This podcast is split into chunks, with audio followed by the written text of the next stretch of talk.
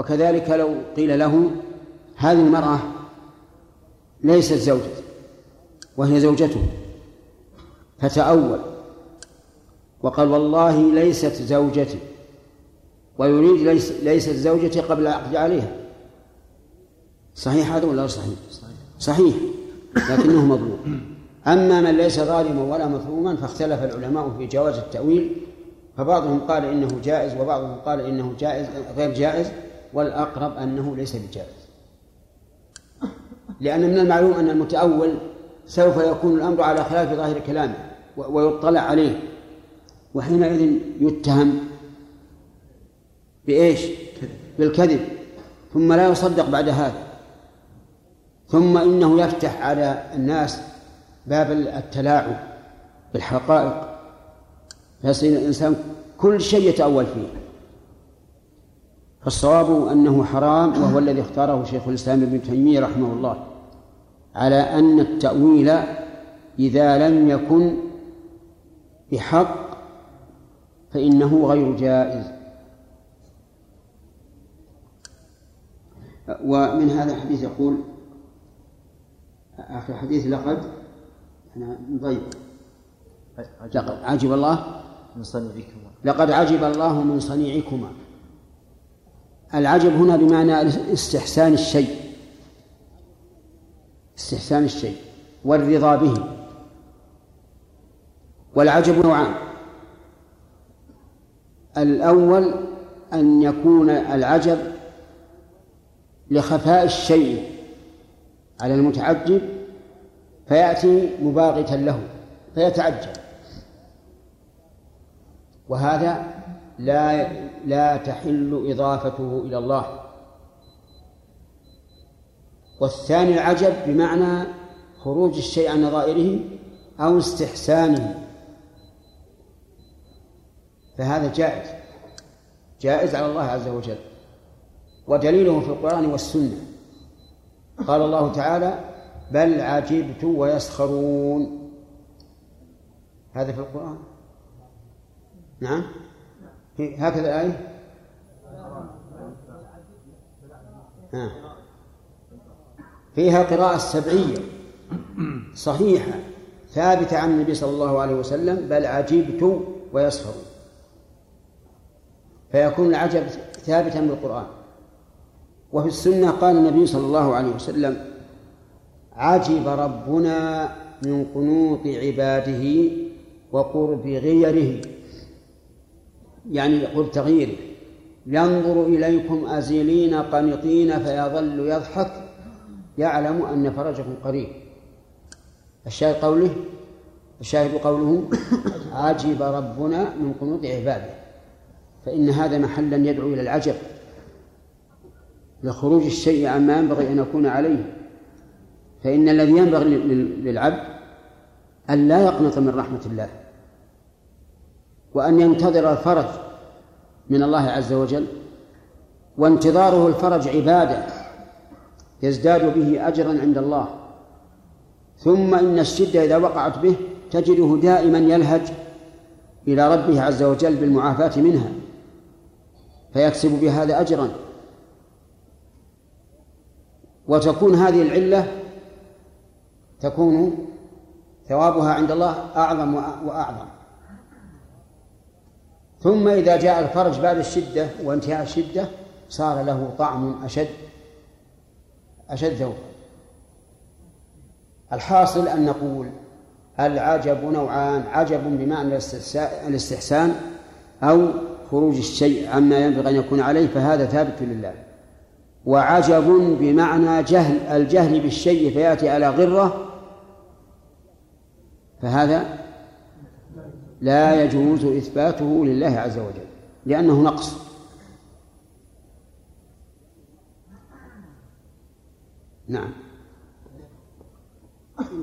وفيه أيضا دليل على تلهية, تلهية الصبيان وأن يلهيهم ويسليهم ويقول إن شاء الله الآن الحين نجيب لك كذا ونجيب لك كذا. نعم. مما يصدق فيه ولا بد أن يصدق لأن الصبيان إن تعودوا الكذب من رب البيت فسيكثر فيهم الكذب. نعم سليم. إذا نظرنا يا شيخ طعام الضيف الصبيان نقارن بينهم الصبيان محتاجين مثل ما محتاج الضيف. أي نعم. والسؤال؟ السؤال يا شيخ صنيعهم هذا وعلى كل حال انه صار صار ما شاء الله عليهم. طيب إذا صار, صار إذا صار ما شاء الله عليهم. وش أنت بتعذر يا سليم؟ الصبيان بارك الله فيك. يمكن يعطونهم من من طعام البيت. بعد انتهاء الضيف. لكن هذا ضيف ضيف هذا ضيف رسول الله صلى الله عليه وسلم. لا لا ما في إشكال لأن حج صار تزول عن قرب. نعم. حدثنا أبو كريب محمد بن العلاء قال حدثنا وكيع عن فضيل بن غزوان عن أبي حازم عن أبي هريرة رضي الله عنه أن رجلا من الأنصار بات به ضيف فلم يكن عنده إلا قوته وقوت صبيانه فقال لامرأته نوم الصبية واطفئي السراج وقربي للضيف ما عندك. قال فنزلت هذه الآية ويؤثرون على أنفسهم ولو كان بهم خصاصة. الله وحدثناه أبو كريب قال حدثنا ابن فضيل عن أبيه عن أبي حازم عن أبي هريرة رضي الله عنه قال جاء رجل إلى رسول الله صلى الله عليه وسلم ليضيفه فلم يكن عنده ما يضيفه فقال ألا ألا رجل يضيف هذا رحمه الله؟ فقام رجل من الأنصار يقال له أبو طلحة فانطلق به إلى رحله وساق الحديث بنحو حديث جرير وذكر فيه نزول الآية كما ذكره وكيع. في هذا الحديث بسياقه دليل على الجملة الدعائية بلفظ الماضي. رحمه الله.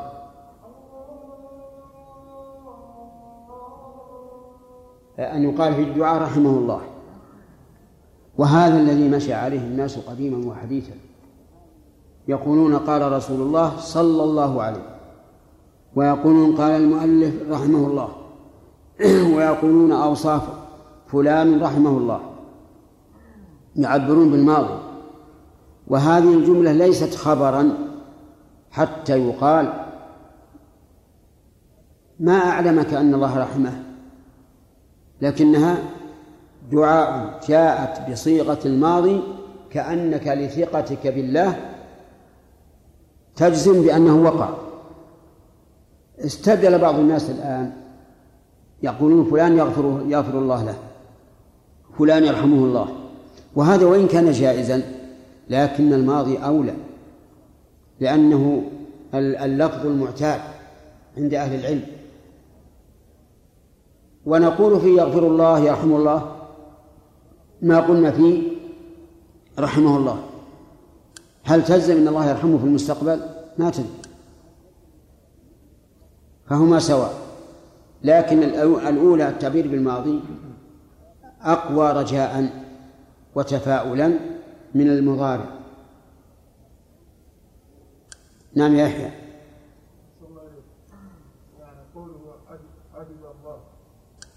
قالوا يعوذ بعجبة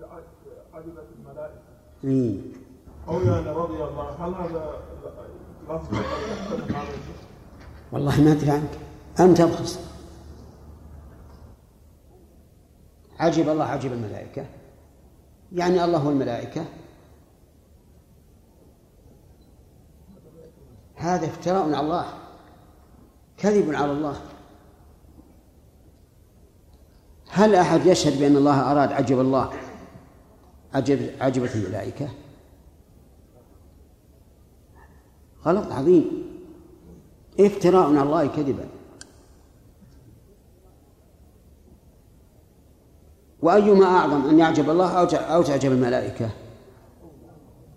الأول أن يعجب الله عز وجل. فهم يحرفون الكلام عن مواضعه وسيسألون يوم القيامة عن هذا. القرآن بين. واضح. ما فيه التباس ولا إلغاز ولا أحاجي ثم يأتي هؤلاء الطرطمان ويقول المراد عجبت الملائكة. نعم عبد الله. عبد الله. بعض الناس يسوقون الحديث هذا على أن الفاعل أبو أيوب الأنصاري رضي الله عنه. نعم. وهنا في لفظ الحديث يقول أبو طلحة. وهو أبو طلحة لا شك. ليس أبو أيوب الأنصاري. ليس أبو أيوب لكن لا جائز أن تتعدد إذا صح أنه أبو أيوب فهو متعدد. القصة متعددة. بسم بالله. بسم الله الرحمن الرحيم. الحمد لله رب العالمين. وصلى الله وسلم وبارك على عبده ورسوله نبينا محمد وعلى آله وأصحابه وأتباعه بإحسان إلى يوم الدين.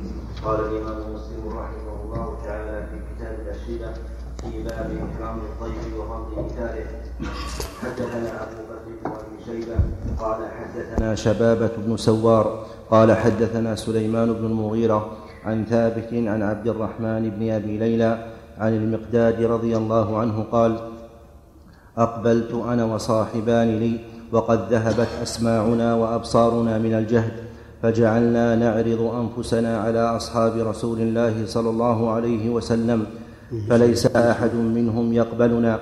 فأتينا النبي صلى الله عليه وسلم فانطلق بنا إلى أهله فإذا ثلاثة فإذا فانطلق بنا إلى أهله فإذا ثلاثة أعنز.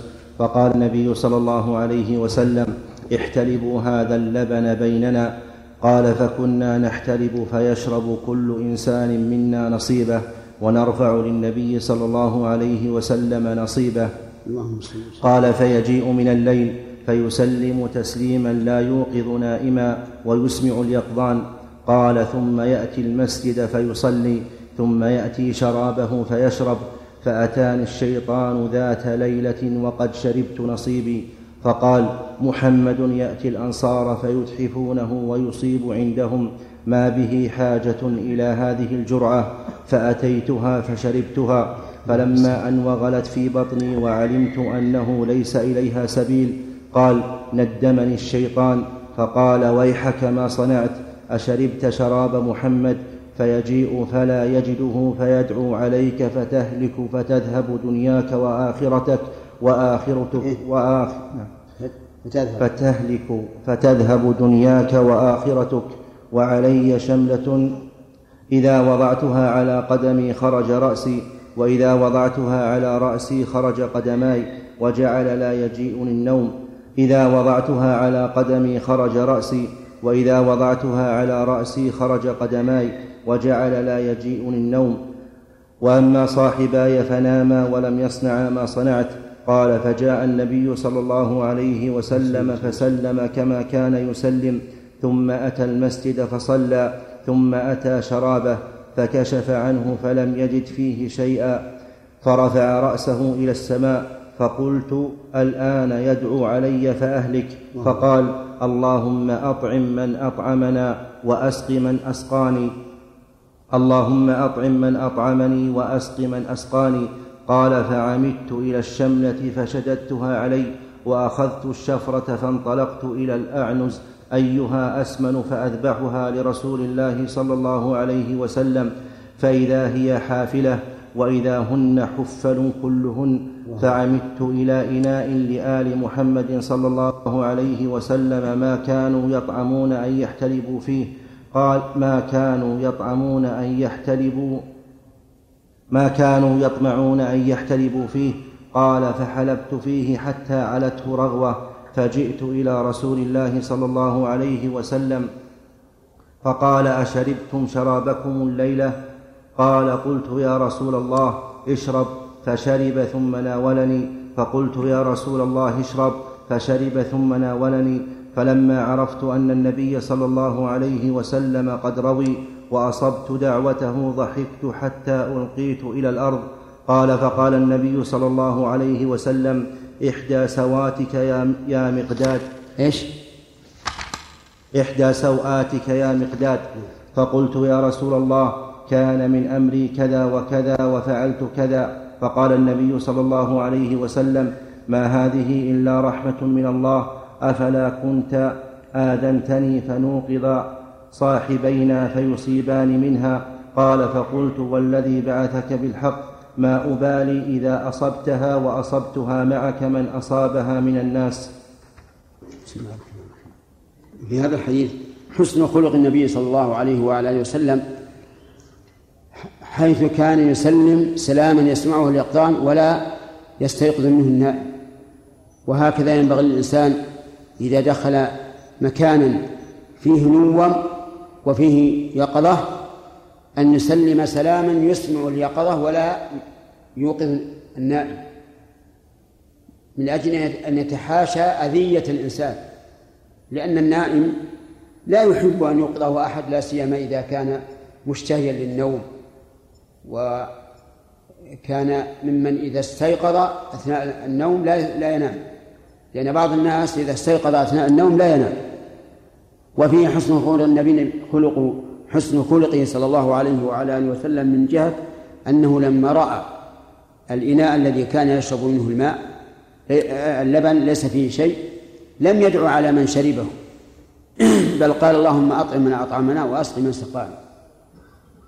وكان بصدد أن يدعو على من شربه ولكن لحسن خلقه ورباطة جأسه وطمأنينة قلبه دعا بهذا الدعاء. فيسر الله له أبا قتادة وقام واحتلب العنز وجاء إليه باللبن. وفيه أيضا حسن خلقه صلى الله عليه وسلم من حيث القسمة بينه وبين الرجال الذين معه. فلم يكن يرى لنفسه حقا في مثل هذا. وهذا من تواضعه صلى الله عليه وعلى آله وسلم. وفي أيضا آه، استحباب شرب اللبن. وكان النبي صلى الله عليه وعلى آله وسلم إذا شربه يقول اللهم بارك لنا فيه وزدنا منه وأما الماء فيقول زدنا خيرا منه. والفرق ظاهر. وفيه فوائد أيضا تظهر للمتأمل. نعم. وحدثنا إسحاق بن إبراهيم قال أخبرنا قال أخبرنا النضر بن شميل قال حدثنا سليمان بن المغيرة بهذا الإسناد وحدثنا عبيد الله بن معاذ العنبري وحامد بن عمر البكراوي ومحمد بن عبد الأعلى جميعا عن المعتمر بن سليمان واللفظ لابن معاذ.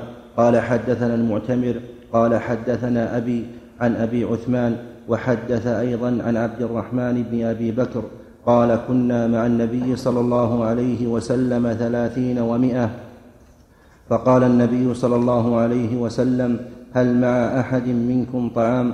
فإذا مع رجل صاع من طعام أو نحوه فعجم ثم جاء رجل مشرك مشعان طويل بغنم يسوقها. فقال النبي صلى الله عليه وسلم أبيع أم عطية؟ أو قال أم هبة؟ قال لا بل بيع. فاشترى منه شاة فصنعت وأمر رسول الله صلى الله عليه وسلم بسواد البطن أن يشوى. قال ويم الله ما من الثلاثين ومائة إلا حز له رسول الله صلى الله عليه وسلم حزة حزة من سواد بطنها. إن كان شاهدا أعطاه وإن كان غائبا خبأ له. قال وجعل قصعتين فأكلنا منهما أجمعون وشبعنا. وفضل في القصعتين فحملته على البعير أو كما قال. هذا أيضا فيه البركة فيما رزق الله عز وجل. فكم من شيء قليل نفع كثيرا وكم من كثير لم ينفع إلا قليلا. وفي قول ثلاثين ومائة دليل على أن الإنسان يبدأ يبدأ العدد من اليمين. كما هي قاعدة الكتابة أن تبدأها من اليمين. وأما قول الناس مثلا 1421 فهذا خلاف ما خلاف ترتيب العرب. العرب يبدأون من اليمين فيقولون سنة إحدى وعشرين وأربعمائة وألف. كالكتابة تماما. نعم. نعم أليس إذا الإنسان قد إذا إذا الإنسان أذنب ذنبا فيندم على ذلك. فأليس هذا يعني أليس هذا الندم يكون من الله؟ ندم؟ نعم. نعم فهنا في حديث المقداد قال قال ندم من الشيطان. نعم. فهل هل من شيطان إي نعم نعم. إنما إنما النجوى من الشيطان ليحزن الذين آمنوا. الشيطان يدخل على الإنسان النجوى ويدخل على الإنسان الحزن.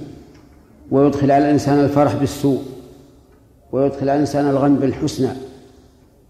إي نعم. يجري من ابن آدم مجرى الدم. نعم.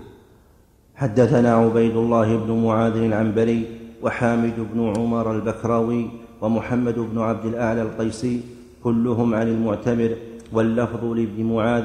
قال حدثنا المعتمر بن سليمان. قال قال أبي حدثنا أبو عثمان أنه حدثه عبد الرحمن بن أبي بكر.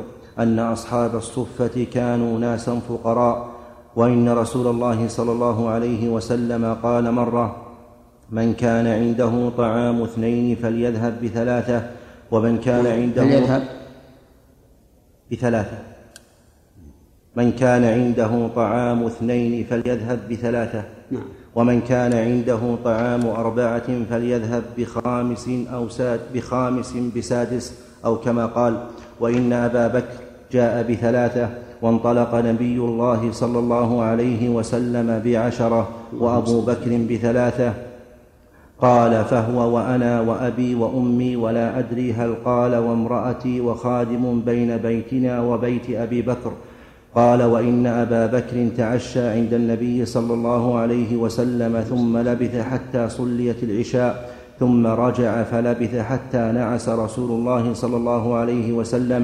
فجاء بعدما مضى من الليل ما شاء الله قالت له امرأته ما حبسك عن أضيافك أو قالت ضيفك؟ قال اوما عشيتهم؟ قالت أبوا حتى تجيء قد عرضوا عليهم فغلبوهم. قال فذهبت أنا فاختبأت. وقال يا غنثر فجدع وسب. وقال كلوا لا هنيئا. وقال والله لا أطعمه أبدا. قال فأيم الله. ما كنا نأخذ من لقمة إلا ربى من أسفلها أكثر منها قال حتى شبعنا وصارت أكثر مما كانت قبل ذلك فنظر إليها أبو بكر فإذا هي كما هي أو أكثر قال لامرأته يا اختا بني فراس ما هذا؟ قالت لا وقرة عيني لهي الآن أكثر منها قبل ذلك بثلاث مرار. قال فأكل منها أبو بكر. وقال إنما كان ذلك من الشيطان يعني يمينه. ثم أكل منها لقمة ثم حملها إلى رسول الله صلى الله عليه وسلم فأصبحت عنده. قال وكان بيننا وبين قوم عقد فمضى الأجل فعرفنا اثنا عشر رجلا مع كل رجل منهم أناس. الله أعلم كم مع كل الله أعلم كم مع كل رجل إلا أنه بعث معهم فأكلوا منها أجمعون أو كما قال. هذه فيها فيها مسائل وفوائد. منها شدة صحبة أبي بكر رضي الله عنه للنبي صلى الله عليه وعلى آله وسلم حيث حيث كان يلازمه حتى في البيت حتى ينام. ومنها جواز امتناع أكل الأضياف حتى يقدم صاحب المحل. ولكن إذا علمنا أن صاحب المحل لا يتأثر بذلك فلا بأس أن يأكل خصوصا إذا قيل لهم كلوا. ومنها أن الإنسان عند الغضب قد يقول قولا ربما يندم عليه لأن أبا بكر سب ابنه وقال يا غنثر سب لأنه ظن أنهم مفرطون في عدم إلزام الضيوف بالأكل. ومنها اختفاء الإنسان إذا خاف من ضرب أبيه أو أخيه الأكبر أو ما أشبه ذلك.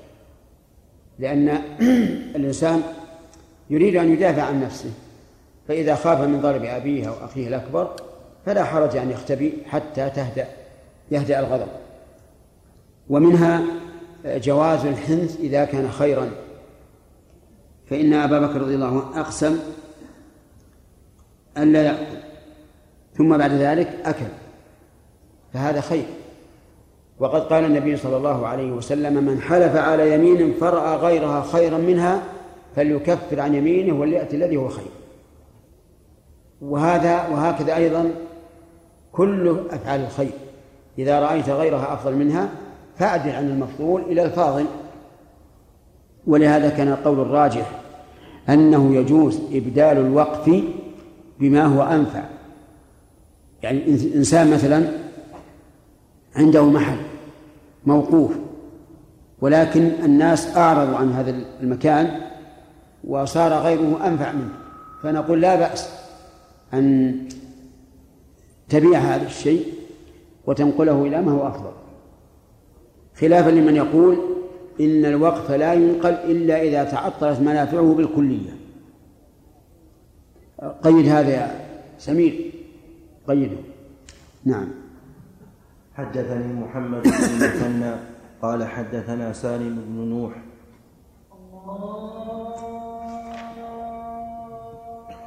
قوله لا وقرة عيني لهي الآن أكثر. قال لا وقرة عين قال أهل اللغة قرة العين يعبر بها عن المسرة ورؤية ما يحبه الإنسان ويوافقه. قيل إنما قيل ذلك لأن عينه تقر لبلوغه أمنيته فلا يستشرف لشيء فيكون مأخوذا من القرار وقيل مأخوذ من القر من القر بالضم وهو البرق أي عينه باردة لسرورها وعدم مقلقها. قال الأصمعي وغيره أقر الله عينه أي أبرد دمعته لأن دمعه لأن دمعة الفرح باردة ودمعة الحزن حارة ولهذا يقال في ضده أسخن الله عينه. قال صاحب المطالع قال الداودي أرادت بقرة عينها النبي صلى الله عليه وسلم فأقسمت به. ولفظة, ولفظة لا في قولها لا وقرة عين زائدة ولها نظائر مشهورة. ويحتمل أن أنها نافية وفيه محذوف أي لا شيء غير ما أقول. وهو وقرة العين. وهو وقرة عيني لهي أكثر. فهي وهو قوله وفيه محذوف أي لا شيء غير ما أقول. وهو وقرة عيني لهي أكثر منها. فهي أكثر منها؟ لهي أكثر. لهي هذه إن صح الرواية أن بالكسر وأنها قسم فلعل هذا قبل النهي عن الإقسام بغير الله عز وجل أو أنها لم تطلع على هذا. نعم. لا ليس من السنة هذا حسب العادة. العشاء متى ما اعتاد الناس؟ تعش. كان الناس يتعشون بعد العصر ثم صاروا يتعشون بعد المغرب ثم صاروا الآن يتعشون بعد العشاء.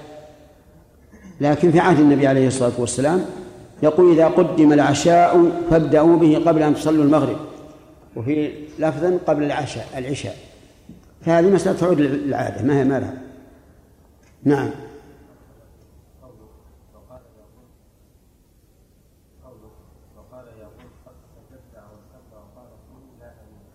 نعم. هذا من شدة الغضب من شدة الغضب. بدل ما بدل من يقول كلوا هنيئا يقول لا هنيئا. كان يقول كلوا لا هنأكم الله ليش تأخرون؟ نعم. عتاب نعم عتاب نعم.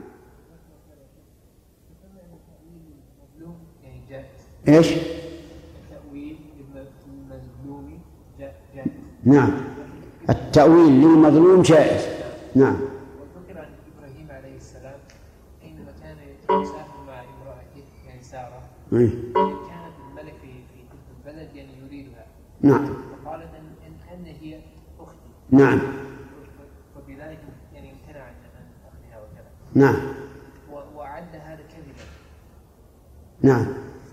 يعني هذا قال العلماء تورع من من إبراهيم عليه الصلاة والسلام.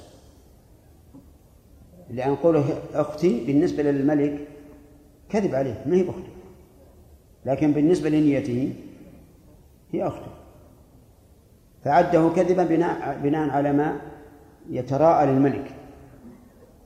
فهو من باب الورع نعم يا سليم.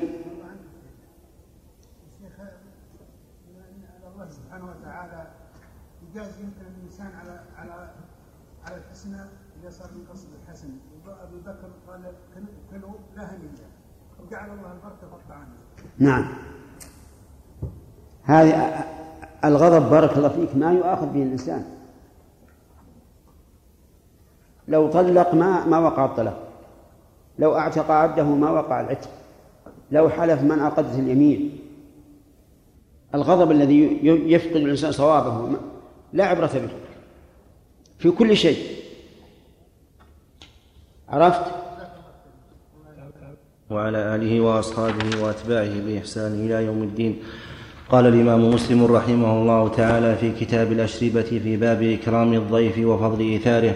حدثني محمد بن المثنى قال حدثنا سالم بن نوح العطار عن الجريري عن أبي عثمان عن أبي عن عبد الرحمن بن أبي بكر قال نزل علينا أضياف لنا. قال وكان أبي يتحدث إلى رسول الله صلى الله عليه وسلم من الليل. قال فانطلق وقال يا عبد الرحمن أفرغ من أضيافك. قال فلما أمسيت جئنا بقراهم. قال فأبوا فقالوا حتى يجيء أبو منزلنا فيطعم معنا. قال فقلت لهم إنه رجل حديد وإنكم إن لم تفعلوا خفت أن يصيبني منه أذى. قال فأبوا فلما جاء لم يبدأ بشيء أول منهم. فقال أفرغتم من أضيافكم؟ قال قالوا لا والله ما فرغنا. قال ألم آمر عبد الرحمن؟ قال وتنحيت عنه. فقال يا عبد الرحمن قال فتنحيت. قال فقال يا غنثر أقسمت عليك إن كنت تسمع صوتي إلا جئت. قال فجئت فقلت والله ما لي ذنب. هؤلاء أضيافك فسلهم قد أتيتهم بقراهم فأبوا أن يطعموا حتى تجيء. قال فقال ما لكم ألا تقبلوا عنا قراكم قراكم. قال فقال أبو بكر فوالله لا أطعمه الليلة. قال فقالوا فوالله لا نطعمه حتى تطعمه. قال فما رأيتك الشر كالليلة قط. ويلكم ما لكم ألا تقبلوا عن أن لا تقبلوا عنا قراكم. قال ثم قال أما الأولى فمن الشيطان. هلموا قراكم؟ قال فجيء بالطعام. فسمى فأكل وأكلوا. قال فلما أصبح غدا على النبي صلى الله عليه وسلم. فقال يا رسول الله بروا وحنثت قال فأخبره فقال بل أنت أبرهم وأخيرهم. قال ولم تبلغني كفارة.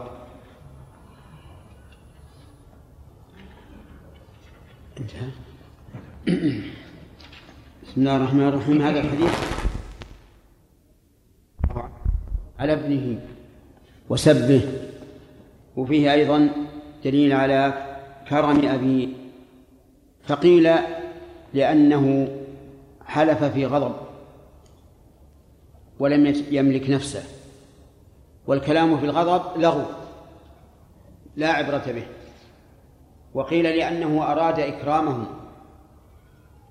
وقد حصل وأن من حلف على لإكرام شخص فلم يبر بيمينه فإنه لا حنث عليه. وهذه وحكم هذه المسألة عند شيخ الإسلام هكذا. أن من أقسم على شيء إكراما ثم لم يبر صاحبه به فإنه لا حنث عليه لأن الإكرام حصل بيمينه. لكن فيما قاله رحمه الله نظر. والصواب أن الإنسان إذا حنث بيمينه إكراما أو خوفا أو لأي سبب فإنه لا بد أن يكفر. لقول الله تعالى لا يؤاخذكم الله باللغو في أيمانكم ولكن يؤاخذكم بما عقدتم الأيمان. فكفارته إطعام. وفيه أن من ترك اليمين وحنث فيها لما هو أصلح فإنه أبر من الذي صم على يمينه ولم يحنث. لأن النبي صلى الله عليه وعلى آله وسلم وصف أبا بكر بأنه أبرهم. حيث رضي أن يحنث ويبرهم. طعام قليل وأن طعام الاثنين يكفي الثلاثة ونحو ذلك. حدثنا يحيى بن يحيى قال قرأت على مالك عن أبي الزناد عن الأعرج عن أبي هريرة رضي الله عنه أنه قال قال رسول الله صلى الله عليه وسلم طعام الاثنين كافي الثلاثة وطعام الثلاثة كافي الأربعة. هذا فيه دليل على أن تكثير الأيدي على الطعام يوجب حلول البركة فيه وأن طعام الواحد يكفي الاثنين والاثنين يكفي الثلاثة أو يكفي الأربعة أيضا. وهذا مشاهد أنه في الشركة البركة فكلما كثرت الأيدي على الطعام كثرت البركة فيه. حدثنا إسحاق بن إبراهيم قال أخبرنا روح بن عبادة حاء وحدثني يحيى بن حبيب قال حدثنا روح قال حدثنا ابن جريج قال أخبرني أبو الزبير أنه سمع جابر بن عبد الله رضي الله عنهما يقول سمعت رسول الله صلى الله عليه وسلم يقول طعام الواحد يكفي الاثنين وطعام الاثنين يكفي الأربعة وطعام الأربعة يكفي الثمانية. وفي رواية إسحاق قال قال رسول الله صلى الله عليه وسلم ولم يذكر سمعت. حدثنا ابن نمير قال حدثنا أبي قال حدثنا سفيان. حاء الفرق بين قال وسمعت واضح. لأن سمعت صريحة بمباشرة وقال يحتمل أنه رواه عن غيره عن النبي صلى الله عليه وسلم. وكذلك أيضا الرواة إذا قال قال فلان ليس كقولي سمعت فلان. نعم. حدثنا ابن نمير قال حدثنا أبي قال حدثنا سفيان حاء وحدثني محمد بن المثنى قال حدثنا عبد الرحمن عبد الرحمن عن سفيان عن أبي الزبير عن جابر رضي الله عنه عن النبي صلى الله عليه وسلم بمثل حديث ابن جريج حدثنا يحيى بن يحيى وأبو بكر بن أبي شيبة وأبو كريب وإسحاق بن إبراهيم. قال أبو بكر وأبو كريب حدثنا وقال الآخران أخبرنا أبو معاوية عن الأعمش عن أبي سفيان عن جابر رضي الله عنه قال قال رسول الله صلى الله عليه وسلم طعام الواحد يكفي الاثنين وطعام الاثنين يكفي الأربعة.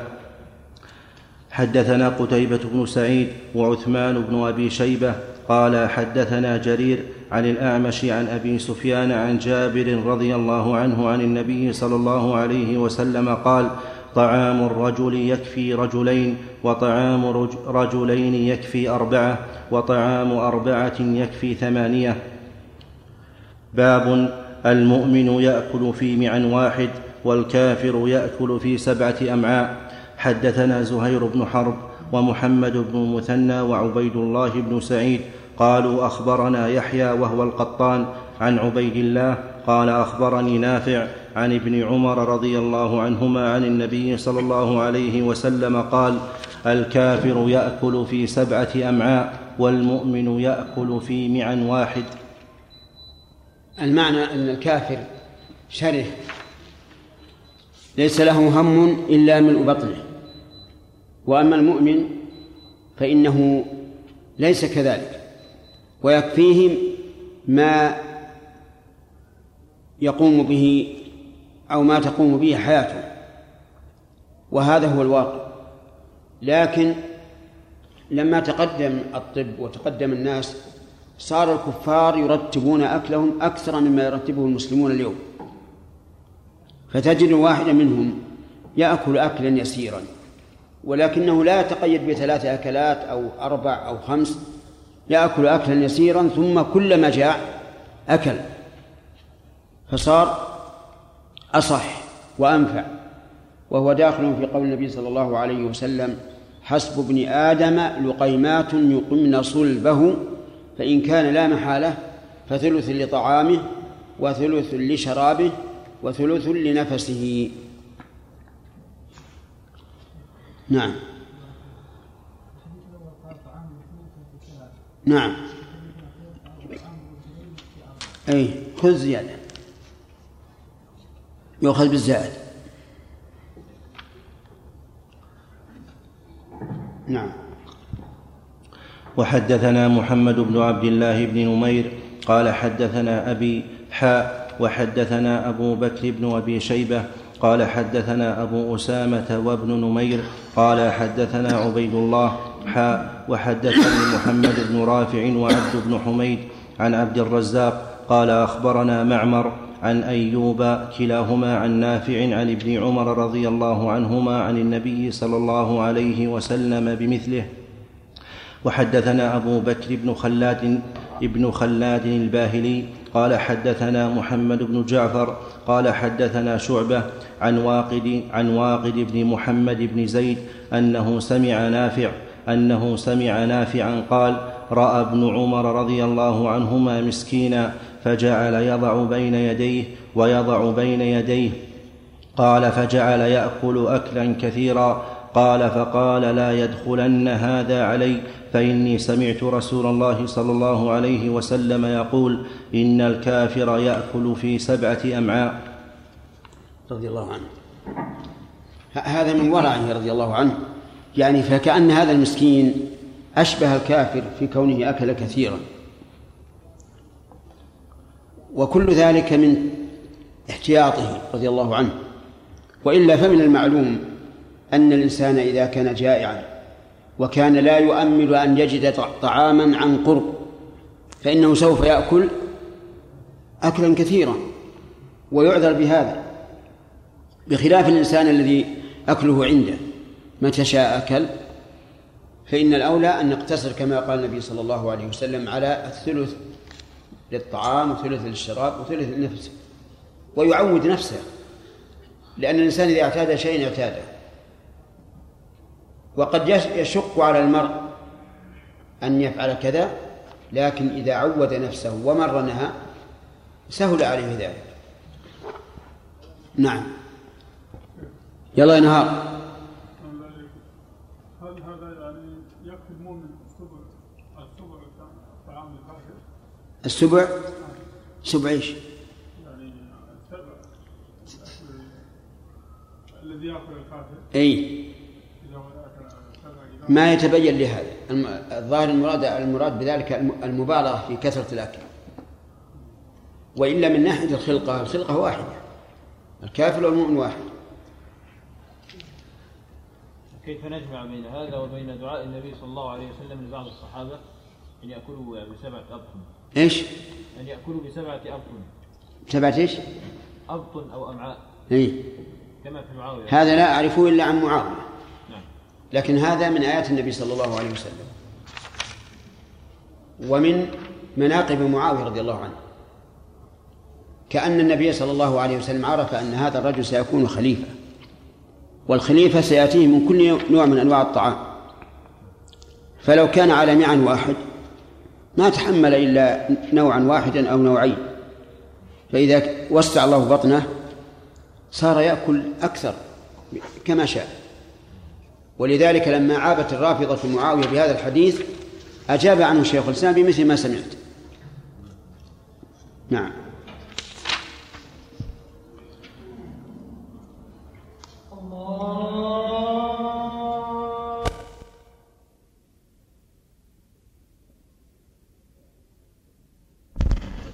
ف-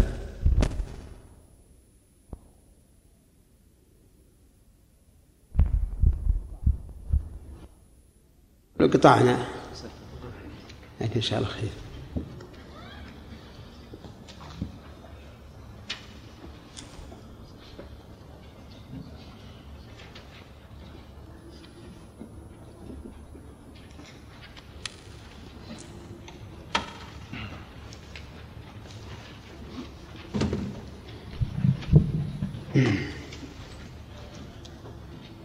بسم بالله بسم الله الرحمن الرحيم الحمد لله رب العالمين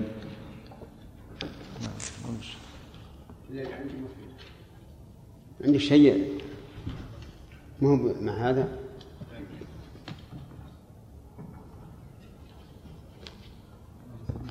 سليم.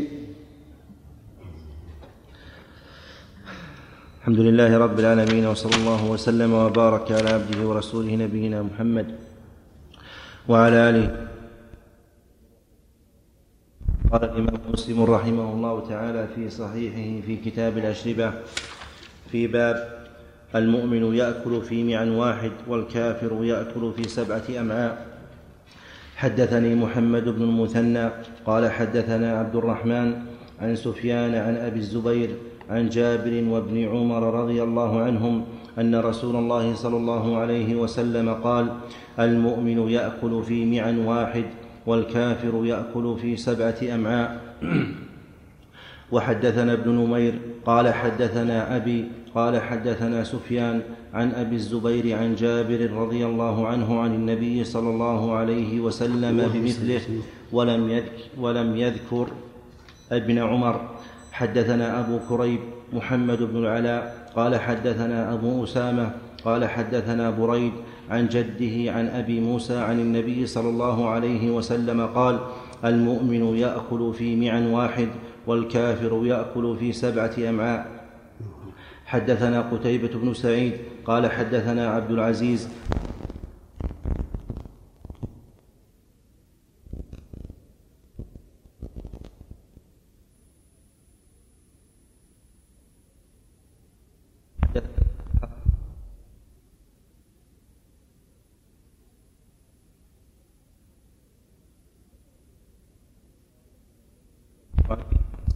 أضافه ضيف وهو كافر فأمر له رسول الله صلى الله عليه وسلم بشاة فحلبت فشرب حلابها ثم أخرى فشربه ثم أخرى فشربه حتى شرب حلاب سبع شياه ثم إنه أصبح فأسلم فأمر له رسول الله صلى الله عليه وسلم بشاة فشرب حلابها ثم أمر بأخرى فلم يستتمها فقال رسول الله صلى الله عليه وسلم المؤمن يشرب في معا واحد والكافر يشرب في سبعة أمعاء.